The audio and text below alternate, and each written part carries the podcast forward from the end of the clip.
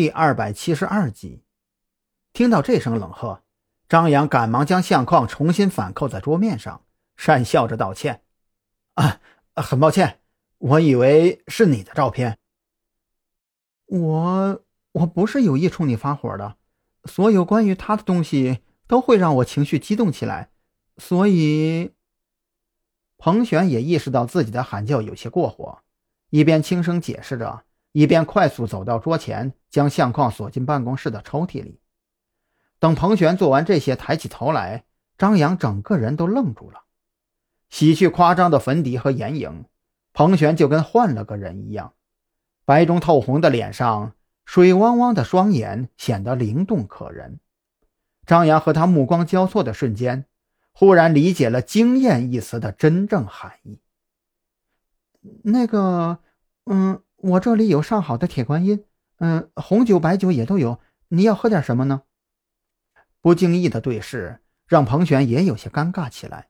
为了掩盖那么慌乱，他随手拉开酒柜的木门，嘴里问询着张扬，手上却不自觉地打开了一瓶红酒。啊，别别别，公务在身，我喝点茶水就行了。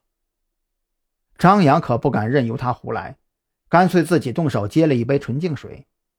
眼前这小妮子连陆安都搞不定，自己一个穷小子能别招惹呀？尽量还是别招惹的好。见张扬如此窘迫，彭璇忽然咧嘴笑了起来，仿佛相框的事情根本就没有发生过一样。没趣儿，左一句公务在身，右一句公务在身，这么无聊的工作，还不如辞了得了呢。我给你安排一个副总经理怎么样？给你年薪五十万。彭璇自顾自地倒了半杯酒，举在手中，在灯光照映下，高脚杯里的液体如鲜血般殷红。啊，多谢彭总台，我觉得呀，当警察挺好的，您的好意我心领了。张扬赶忙拒绝，这妥妥的是糖衣炮弹呐！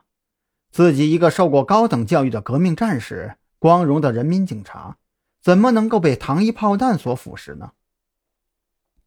嫌少，彭璇举杯抿了一口红酒，嘴角挂着轻笑。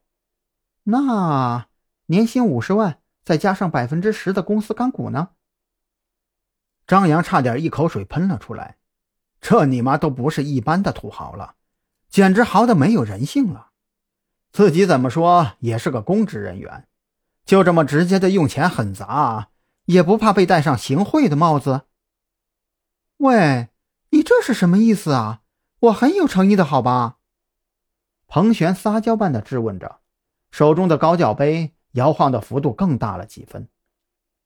张扬刚想开口挑明，自己绝对不可能离开警队，可是他的目光却被那摇晃的高脚杯吸引了过去。暖黄色的灯光下，那杯中摇曳的红酒波纹缓缓在眼前放大，到了嘴边的话。硬是没能说出口。紧接着，张扬就感觉到房间里的温度越发令人舒缓，鼻尖还能嗅到一抹奇异的淡香。这香味刚一出现，就沁人心扉，让他紧绷的神经不由自主地放松了下来，身体也不由自主地斜躺在了沙发的靠背上。见张扬的眸光越发迷离，彭璇的嘴角扯起诡异的弧度。时快时慢地摇晃着杯子，缓缓朝张扬走。